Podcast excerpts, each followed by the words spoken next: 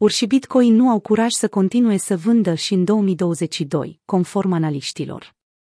Probabil că urșii pieței Bitcoin nu sunt suficient de puternici pentru a menține prețurile într-un interval inferior de consolidare, conform ultimelor analize publicate de un analist al sferei cripto Twitter. Într-o serie de mesaje postate pe Twitter în 18 decembrie, Light, un cont popular al platformei, a descris evenimentele care au condus la corecția de aproape 40% pe care Bitcoin a suferit-o recent.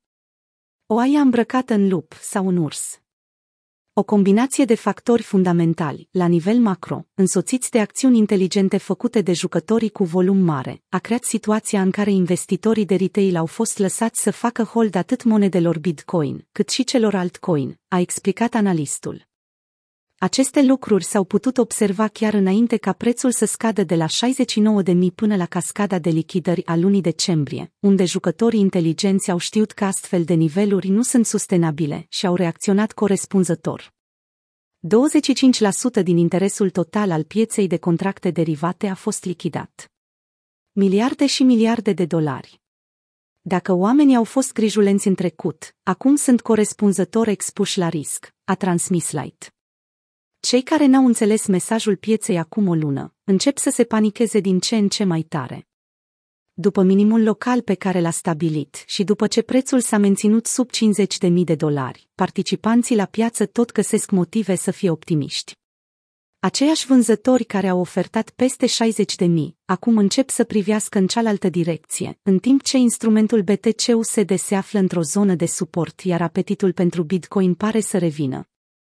Acolo unde taurii au fost precauți, urșii au devenit agresivi, împingând diferența premium a contractelor perpetuale într-o zonă negativă, în timp ce jucătorii cu mult volum, care au renunțat la risc de asupra de 60K, încep să schimbe cursul și să absoarbă panica și ordinele de vânzare, a continuat Light. Fondurile cel mai probabil au terminat cu ordinele de vânzare structurale, au încasat, iar acum se pregătesc să trimită prețul în cealaltă direcție.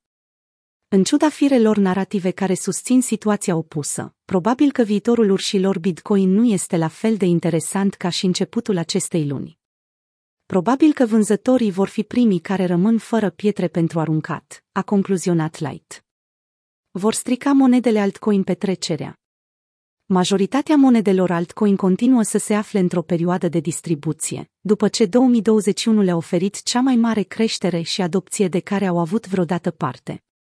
În schimb, pe termen scurt, Idirium continuă să țină piața în spate, conform spuselor lui Michael Van de Pop.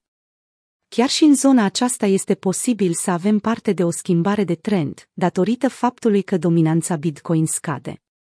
Multe monede altcoin se află la reduceri de 80% de la maximul pe care l-au avut în luna mai. De asemenea, ele se află pe un suport puternic, la scară macro, sau se apropie de unul, le-a transmis Van de Pop urmăritorilor săi.